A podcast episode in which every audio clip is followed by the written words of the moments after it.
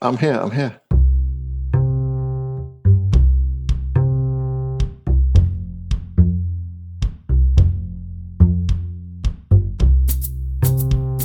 So, how do we start?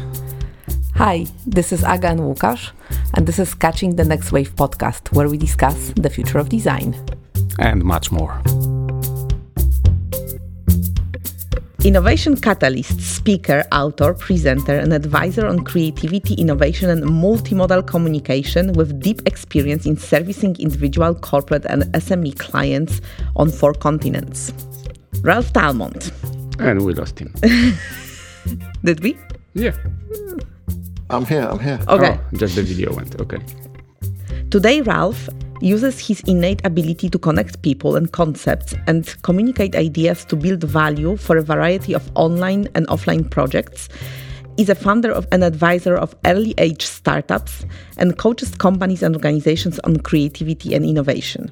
His new book, The Pig Not the Lipstick, offers practical guidance on how organizations can implement innovation thinking programs based on methods and approaches drawn from the creative industry. And he's also involved with BOMA, the new way of doing consulting jobs.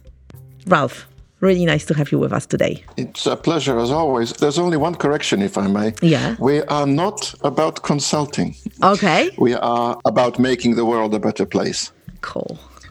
And uh, as we go on today, I'm sure I'll be able to perhaps um, expand a little on that. How about we start from that? It's an interesting concept. We're not consultants, but we actually help organizations from within. We're not uh, event organizers, but uh, pretty much all of the BOMA country partners have been organizing lots of high profile events. We're not a training company, but executive education is a major part of what, we do. It's the trickiest thing to explain because it's actually a new way of bringing value to organizations. And when I say we're about um, making the world a better place, there is an addendum making the world a better place through working with business. For the simple reason that uh, we are all entrepreneurs. There are currently, I think, 12 BOMA chapters around the world, and they're all run by people who have run their own businesses for some of them quite substantial periods of time. And we simply believe that uh, by working with business, we are able to deliver value in the places where it is most needed and in the places where it is actually potentially most effective.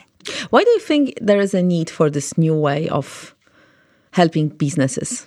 Because the old way doesn't work anymore. Why doesn't it work? Well, it's um, unfortunately by design, it's um, outdated.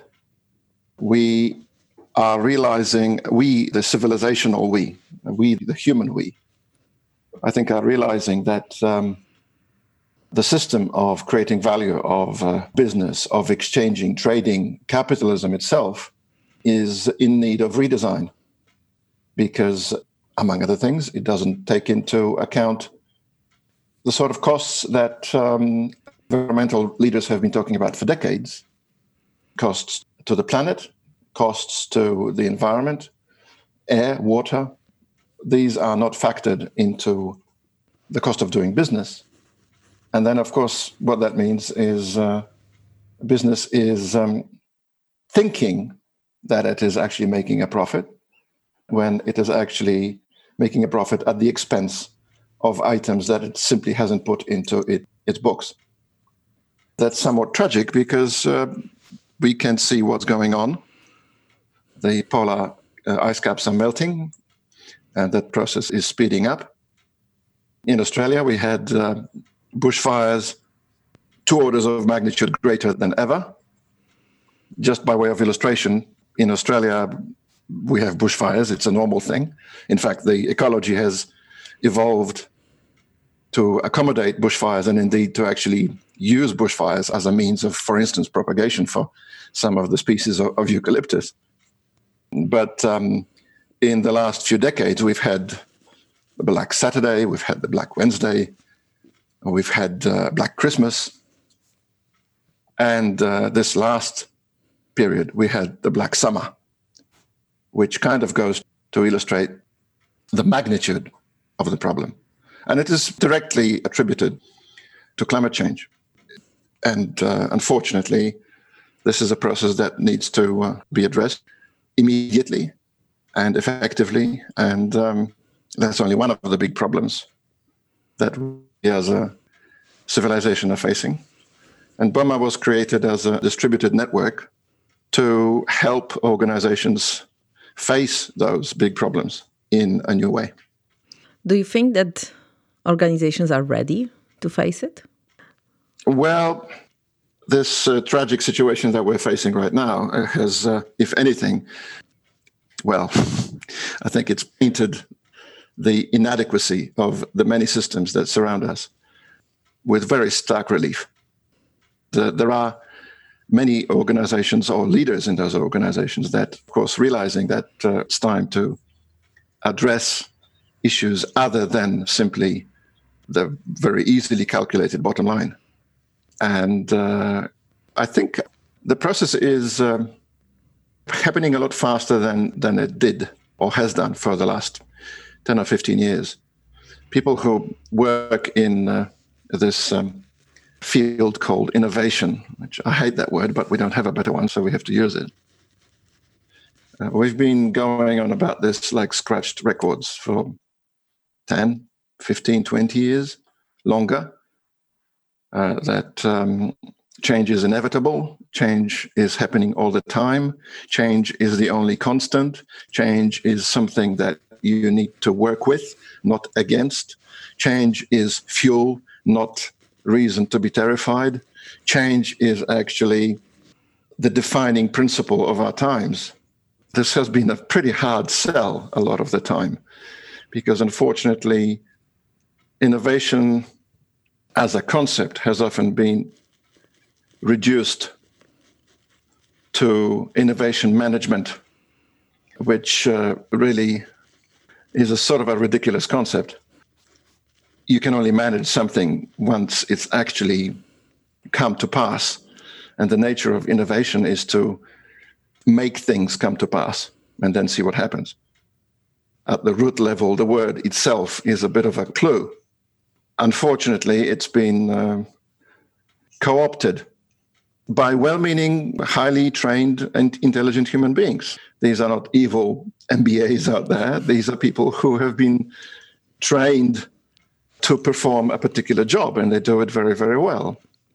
Unfortunately, the nature of innovation means looking more broadly and considering entire contexts and entire landscapes of the operational, the immediate and um, that is not something that um, business schools are particularly good at imparting. So, actually, you're saying that maybe the momentum has been created, regardless of whether the businesses were willing to have it or not. But on the other hand, many businesses are going to look at the bottom line right now, don't they? Well, looking at the bottom line means, of course, that uh, you shouldn't simply be considering your next week's expenses if you want your business to survive. Of course, we are in an, a totally unprecedented, abnormal situation. And um, the fallout from uh, the virus, uh, the disease caused, caused by the virus, is going to be, I suspect, far broader and far deeper reaching than most, if not many, business leaders would uh, venture to agree or to admit. So, of course, right now we're in crisis control. But uh, even here, what actually is badly needed is imagination. Because without imagination, we are not going to be able to actually deal successfully with this crisis or with any other crisis that I suspect is just around the corner. Because uh, the reason we have this pandemic is again, directly related to skewed relationship to the environment and uh, to wildlife and uh, deforestation. Just simply not taking into account the many factors, the many vectors that are coming at us from um, the broader environment, which we have been particularly unkind to over the last 50 years. Could you elaborate a little bit more where the imagination comes into play? Because you mentioned already that the old way of judging business, whether it's successful or not, should be altered. Then you mentioned that we need to take many more aspects or dimensions or vectors to calculating the bottom line. This I can follow, but how does the imagination come into this? Well, imagination actually is the thing that we need the most right now. People who study Excel sheets for a living, with all due respect to Excel sheets, and the people who study them, uh, will find this challenging and really quite um, difficult to deal with. Unfortunately, the reason that is so is because business or people in business have uh, grown complacent, have grown used to the way things were, which naturally is uh, the enemy number one of innovation in the first place. Why innovate if things are fine? Well, as has been amply demonstrated over the last couple of months, things are not fine. Things never are fine. We just deny that uh, there is a huge possibility of them being very not fine very quickly. And um, I think we've just been lucky. Now we're faced with a situation where the old frameworks of thinking no longer are sufficient.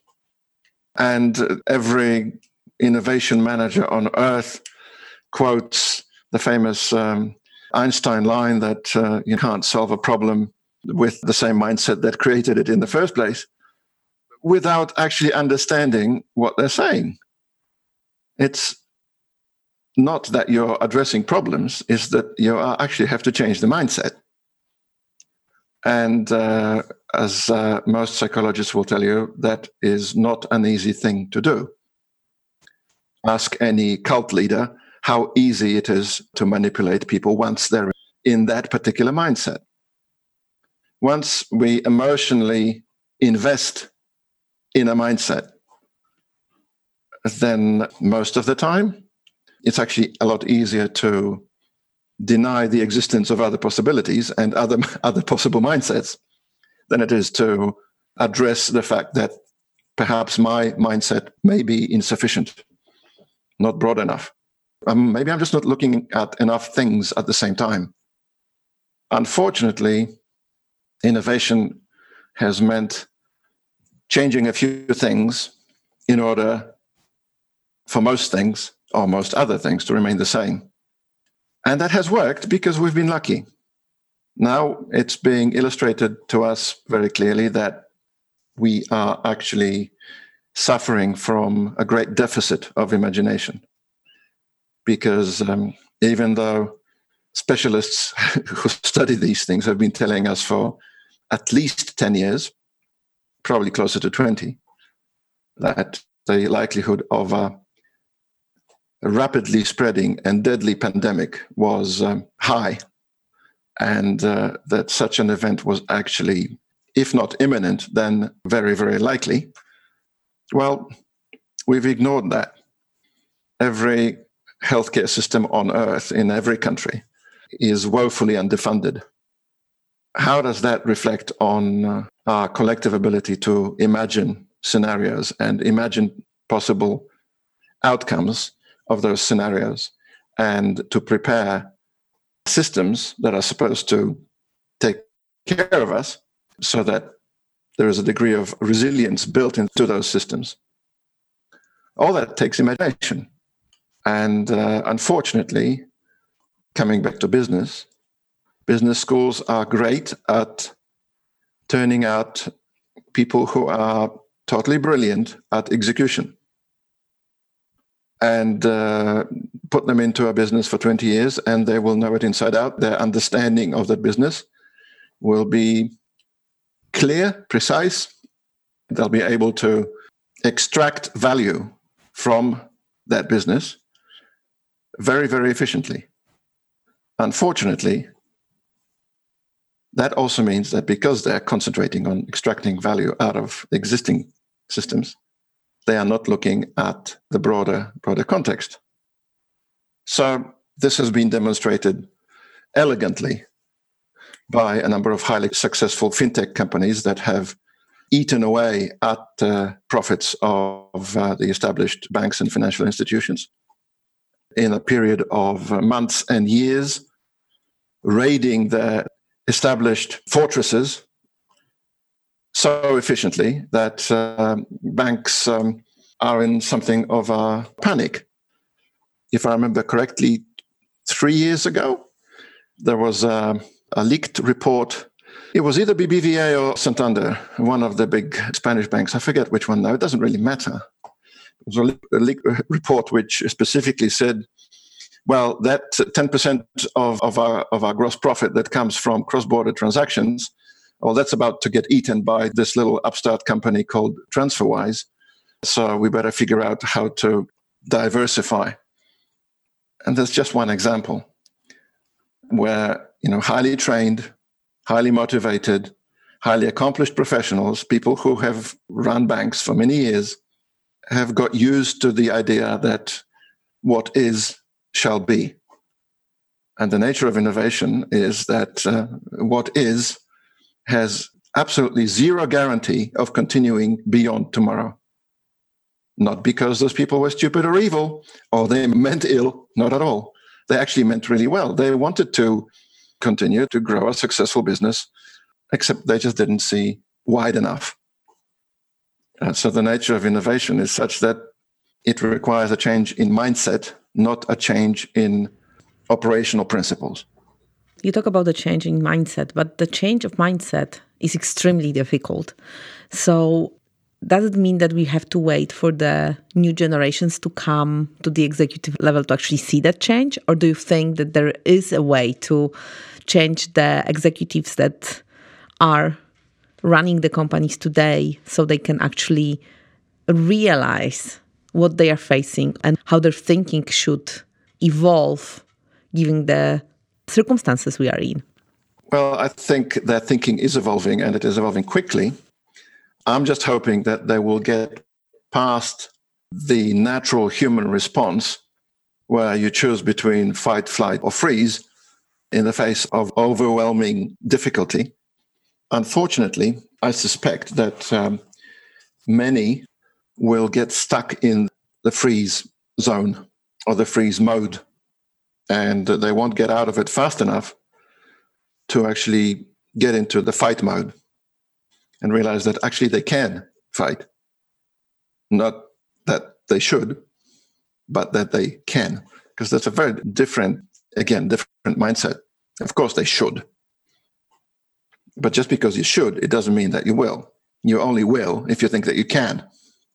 And uh, the situation that um, many, if not most, businesses find themselves in right now is uh, really instructive.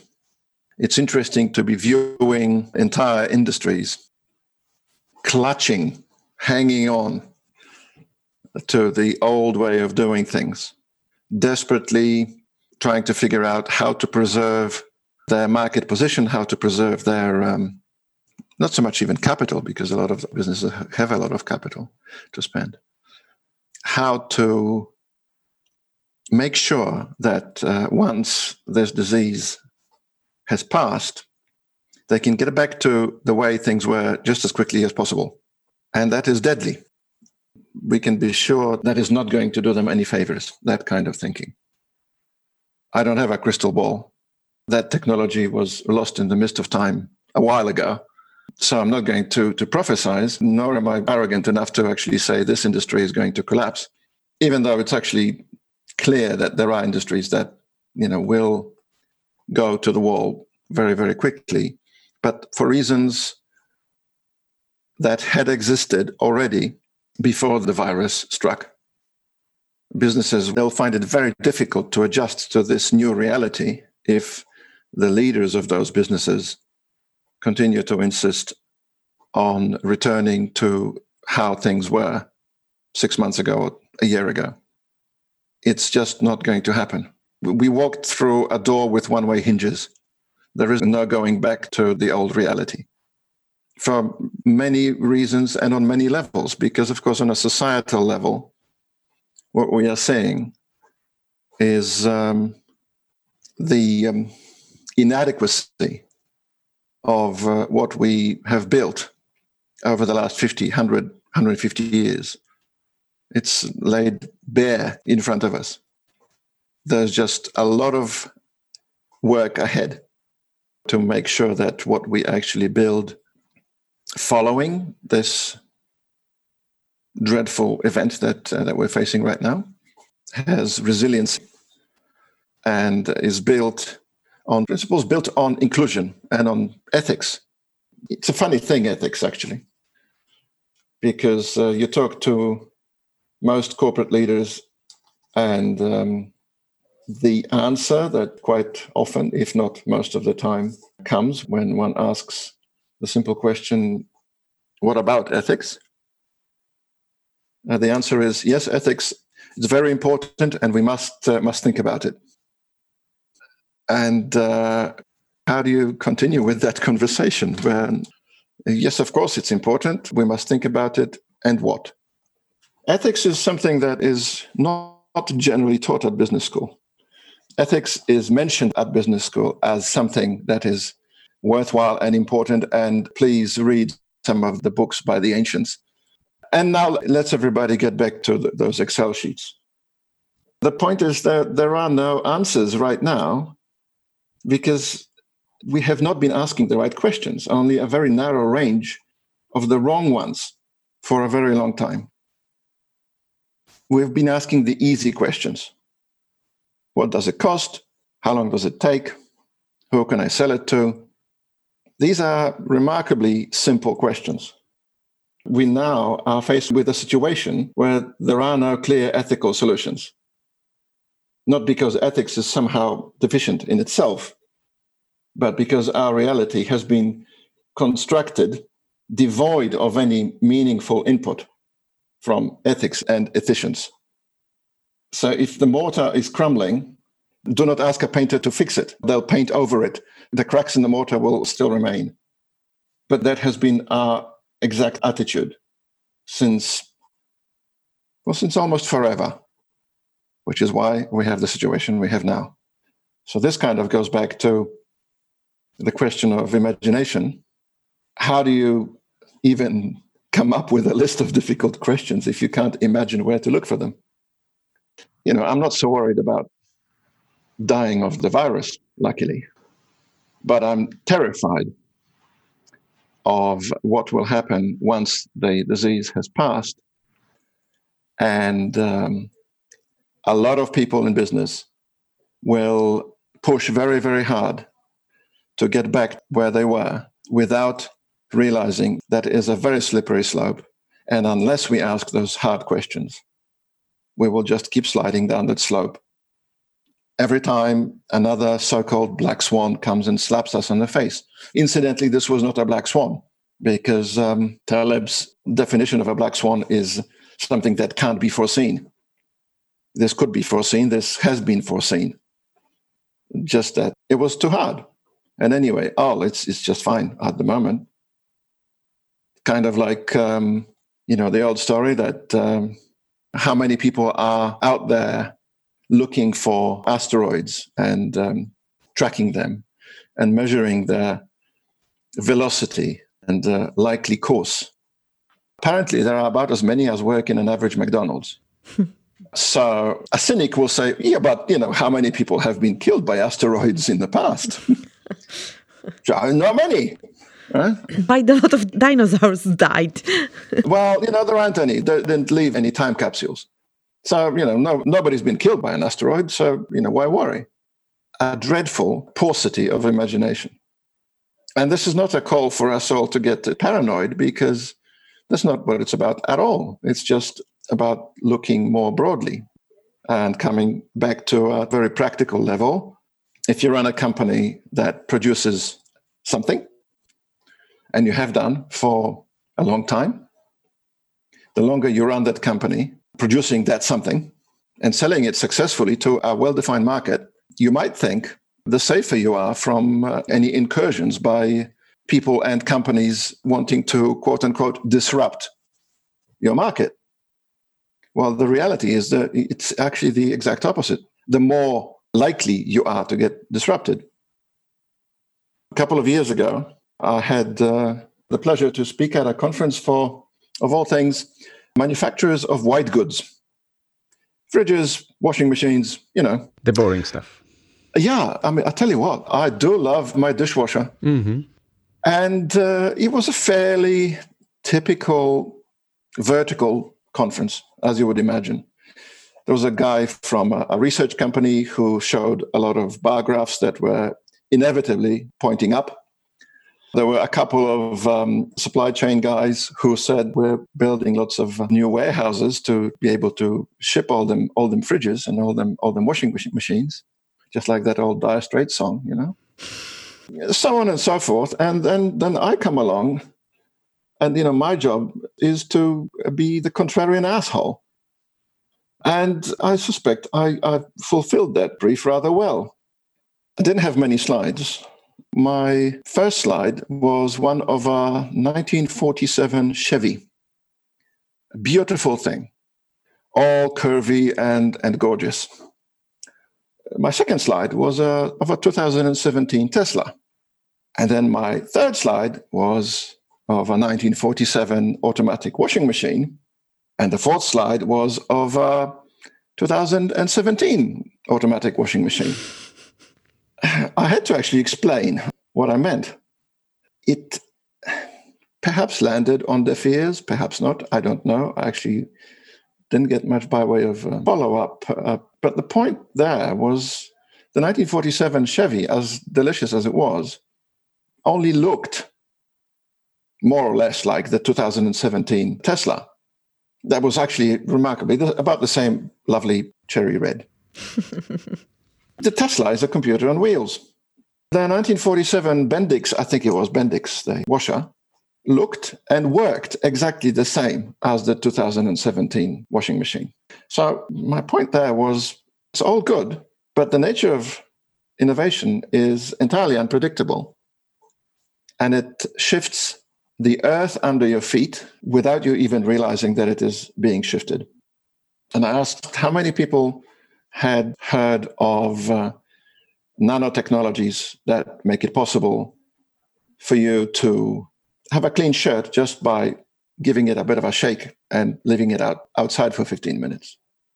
And then I kind of went on about the principles of uh, selling and uh, finding markets this wonderful thing called the product market fit. And the product market fit only fits when me as the consumer and uh, you as the producer have the same end in mind. And the process of reaching the end is aligned. So if I want a clean shirt right now, today, I need to go down to the basement because that's where we have the washer set up, wait for a pile of other shirts to amass because I'm not going to wash just one. Chuck it in, water, washing powder, softener, wait an hour, take it out, hang it up. You get the story. I don't want to do any of those things, but I have to in order to have a clean shirt. The minute somebody comes along and says, You actually don't need to do any of that shit, here's a way of having a clean shirt by going snap out on the deck. Uh, you know, stand out in the in the sun, go snap, and you have a, you have a clean shirt.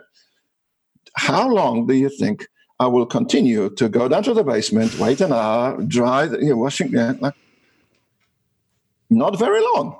And uh, their ears were beginning to prick up because uh, then I brought up the inevitable example of uh, Blockbuster and Netflix, and the fact that it wasn't actually Netflix that killed Blockbuster it was broadband that killed Blockbuster. because all of a sudden, I didn't have to drive down to the village, stand in a queue, wait for the right movie. And of course, it's a popular movie, so you know you can't get it because everybody else wants it. Get home, and it's like, no, sorry, honey, I you know, couldn't get Sleepless in Seattle. I got Rambo 2 instead. Hope you like it. It's almost the same. And then two days later, you have to drive the fuck down again to the village, or else they sting you late fees for returning the thing. And it wasn't the thing that I wanted to watch in the first place. So, in the meantime, way over the horizon, a technology comes along that makes it easy to deliver anything to anybody, so long as it's in a digital form. And all of a sudden, Blockbuster is gone in three years. And actually, Netflix tried to sell itself to Blockbuster. Not many people know this. For 50 million bucks. right? That is why, in order to innovate, you actually have to think broadly, more broadly than you are now. You have to think about things that have nothing to do with your business. And we're sort of coming back to why and how BOMA was called into being. We're all about trying to figure out what might be the likely scenarios that will affect businesses and, and industries. And we're not foresight practitioners. This is a very different thing altogether. We are conveners. We help to make things happen by bringing together, among other things, groups of people who have nothing to do with the given business but are able to help people in that business think differently. And unless you are thinking differently, you're not innovating. You're kidding yourself. You're wasting your money. I don't know how many times I've had to actually explain to people who were charged with doing the innovation thing within a given company that well, sure, I can come along, do a bunch of workshops. It'll be fun. And I guess a couple of people will walk away thinking somewhat differently. But nothing at all will change within the company as an entity if the people who run that company think that they can actually innovate simply by telling you, and it's usually people who get dragged out of um, either HR, marketing, or technology to do the innovation thing. More often than not, technology. Because, of course, technology is innovation, right? Not quite. And I had to explain to these poor sods who meant really well, but they had zero chance of actually making any long term adjustment to the course of the ship when the captains of the ship thought that changing the course of the ship was not the thing that was required in order to innovate. If the captain says, You down there in the cargo hold, move those boxes from port uh, to starboard, and we will have done innovation. No, in order for the ship to innovate, the ship needs to be heading in a different direction. It doesn't need, and this is the thing, it's terrifying for people to, to think that they need to change. They don't need to change, or they didn't need to change that fast and that radically, because a couple of degree shift in the course of the ship, and you end up in Rio de Janeiro instead of Panama because time has passed. Unfortunately, that's the previous reality. The current reality is that we are all having to change very, very quickly. We have to turn on a penny. We have to actually stretch the definition of agile because agile is no longer sufficient. We are now at a time when uh, not only change the constant change is the only thing that can give you a chance at uh, success, at thriving long term, because everything has changed. So, how can you not change when everything has changed? It's madness. It's actually one of the definitions of insanity, right? You're talking a lot about this mindset change. But then at the same time, you notice that the executives of today, they are educated in a certain way. And for them, having this mindset change and this thinking of changing the course, this is something they've never learned, they've never done, and they never had to do. And this is something which is extremely scary. So, like, how can you aid them in this process? Because I, I agree with you that if they don't alter their way of thinking, the organizations will have a super hard time to change. Well, the good thing is that they don't actually have to know how to change. They just need to decide that they want to. So there are two steps to uh, to this process. The first one, of course, is becoming aware that the course of the ship needs to be altered, and then you employ the right people to help you do that. The process itself is actually fairly straightforward because once you allow yourself the possibility that there are realities beyond the one that you've so carefully constructed, then it actually becomes exciting. It is terrifying to begin with, and then becomes exciting. I've seen it several times when uh, people who are very traditionally minded when it comes to uh, business operations, they allow themselves to just open a window on a different world and get some input from uh, people other than the highly trained specialists within their field. And that's kind of where you need to start looking. This is not a recipe. I mean, God, you know, I don't come bearing recipes for the simple reason that there aren't any. But I've worked with um, imagination and ideas for all of my professional life. So if there's one thing I do understand, it's how these things actually can be made to appear in front of you somewhat more regularly and somewhat more efficiently than simply sitting back with a pencil and a blank sheet of paper staring at, at a white wall. That works, but it, it's a fairly lengthy process. Now, there's a whole class of human who see change as fuel, not as terror. And it's artists and creatives. So, one of the main thrusts of um, my thinking and my work over quite some time has been to suggest to business that there is value in working with artists and creatives beyond the simple transactional nature of what happens usually. There are plenty of um, artists who have contributed beautiful works to plenty of corporate headquarters, and there are plenty of um, publications and uh, advertising campaigns and you know marketing ideas that have been created by uh, people whose job it is to come up with those things. But that's just part of the value that business can draw from artists and from creatives because you know a photographer is not a guy with a lens stuck to his eye but uh, a thinking human being with a set of experiences that may be interesting to not just look at in terms of lovely photographs for the annual report but um, to listen to and to maybe take on board. Because a banker will see a bank as a bank. Every banker will see any bank as a bank. Not because they're stupid or evil, but because this is what they're trained to do. But uh, a microbiologist will have an altogether different idea of what this entity that happens to be called a bank might be and how it might function.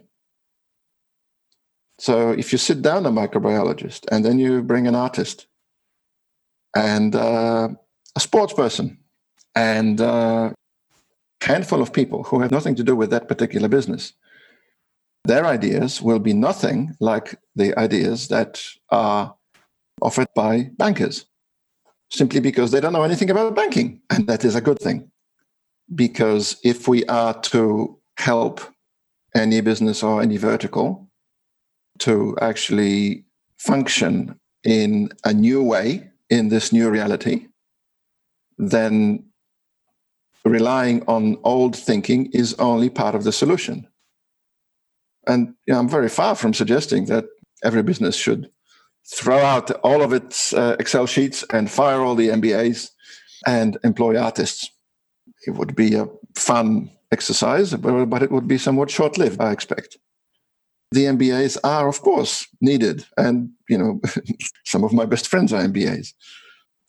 But the idea is to broaden your thinking, and you can only broaden your thinking by inviting ideas and people from outside of your bubble. And we all have bubbles. Some of us have bubbles that are large because we're fortunate that way, but they're still bubbles. We have um, no idea or a very sketchy idea about what happens outside of those bubbles. And the nature of innovation is to consciously go out and seek ways to reach out into other bubbles. Mm-hmm. And people think it's hugely complicated and it requires great computing power and a whole um, chief innovation officer with, you know, sure, it's great if your company can afford that. But for goodness sake, don't promote the CTO to be the chief innovation officer because he or she will inevitably rely on their understanding, finely honed, deep, and professional understanding of technology as the thing that brings innovation about. And uh, innovation is about actually drinking from many vessels and saying, oh, that's yuck. But hang on, if I mix that with the other thing that I actually, you know, tasted the other day, that might not be so. innovation. It's making cocktails. A lot of the time, it doesn't work. You end up with a highly alcoholic drink that just gets you wasted, which is enjoyable in and of itself at times, but um, it doesn't necessarily give your taste buds an orgasm. And cocktails are supposed to be delicious.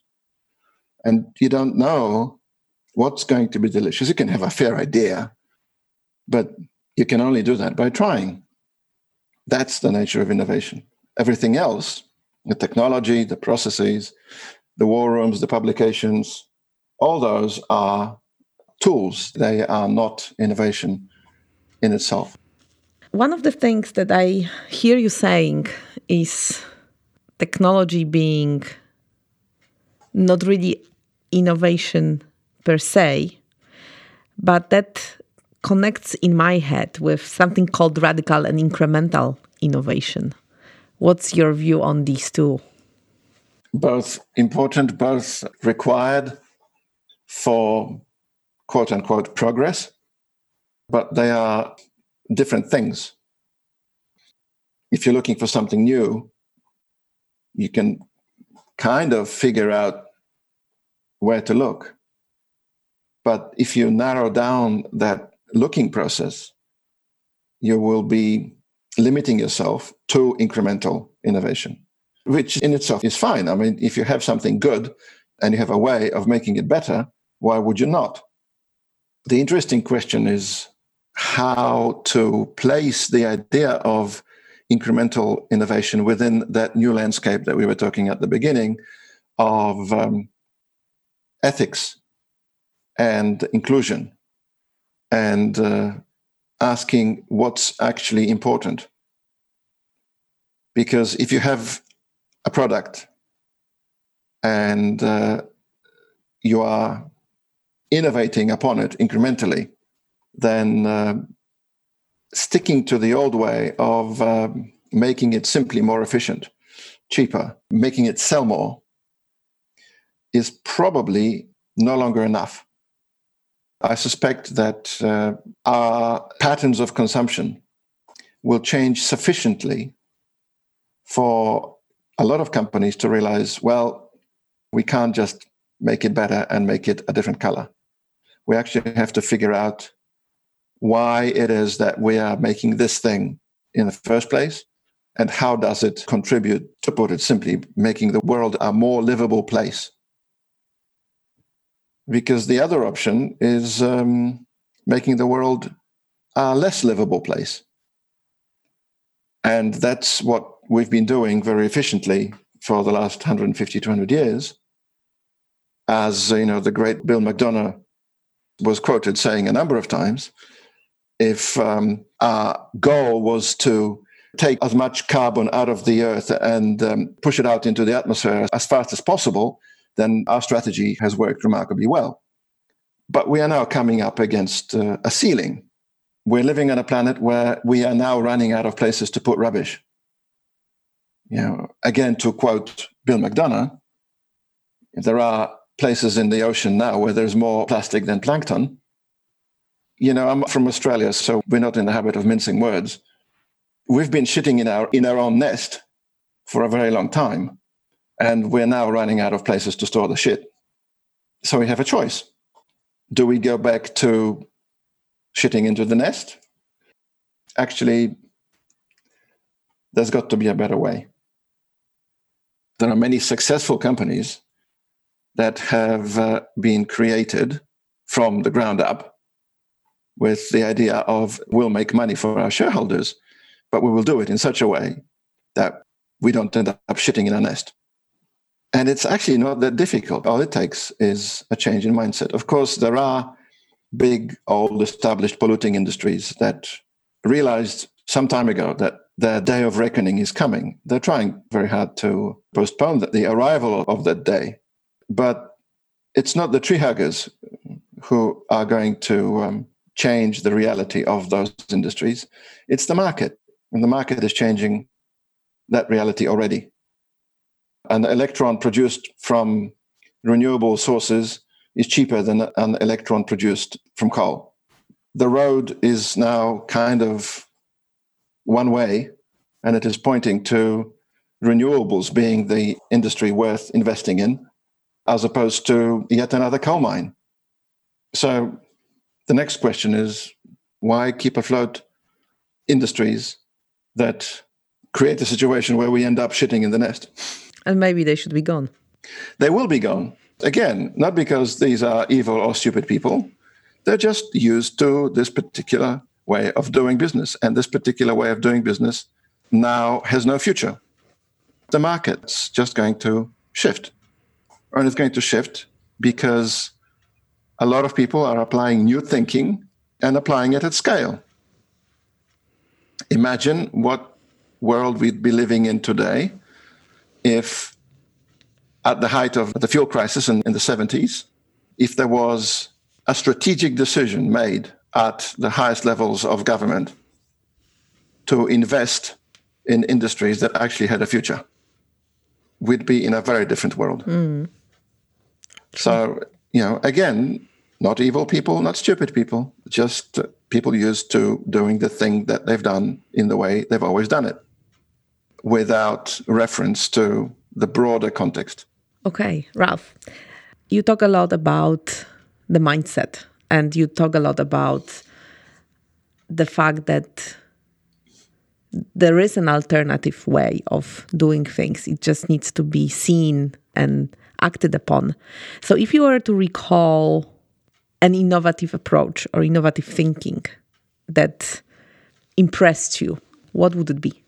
Luckily, there are many examples. And if you're looking for big examples, they're actually really easy to find. But really interesting examples that are not big or weren't big to begin with are those examples where somebody actually had an idea and said, This might work. The whole TEDx phenomenon was uh, an experiment.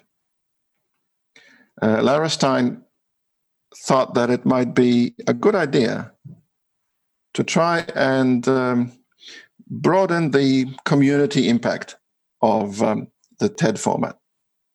And uh, in 2009, 2010, TED itself thought that TED, TED itself, i.e., the people there, thought that you know there'd be maybe 200 people around the world would be interested in running these things it'd be kind of cool if 200 people did that. Well, we've now had 30,000 TEDx events, and um, that whole community has really galvanized a lot of um, creative thinking in a lot of places around the world. So we're kind of applying the same principle that Lara originally had 11 years ago to the BOMA project because she founded the BOMA project a couple of years ago. And uh, with the lessons of uh, everyone in the community, we are now we're applying those lessons to doing the same sort of thing, um, but doing it even faster because we are now certain that there are people out there who find this kind of thinking and this kind of energy and this kind of community energizing and worthwhile. Ultimately, it really boils down to having an idea that you think might work and giving it a try. Okay, so if you were to recommend a book people should read when they want to get to this mindset shift, what would it be? I'd probably start with Marcus Aurelius and Meditations because it's always good to go back to the source. Incidentally, this is the fourth time we get recommendation of this book, don't yes. we? Yeah. Must read it. It's actually quite hilarious because, you know, um, every motivational speaker on earth is, in essence, restating what Marcus Aurelius and Epictetus and Seneca said 2,000 years ago. Uh, it's hilarious, but it only goes to show that really there are no new ways of thinking. You just have to expand the way of thinking that you are using right now today. So that's one. I'd probably make a short list of uh, books on social psychology and psychology.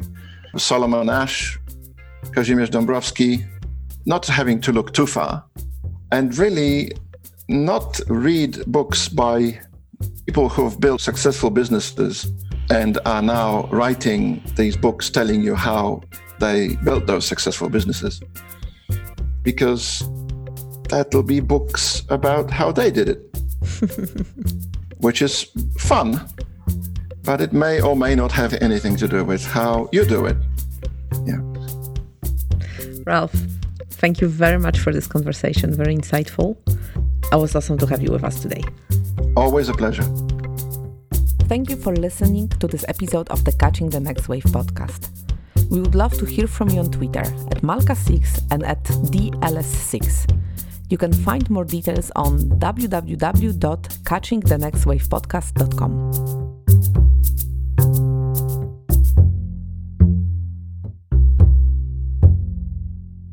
you know, you never get the second chance to make a first impression.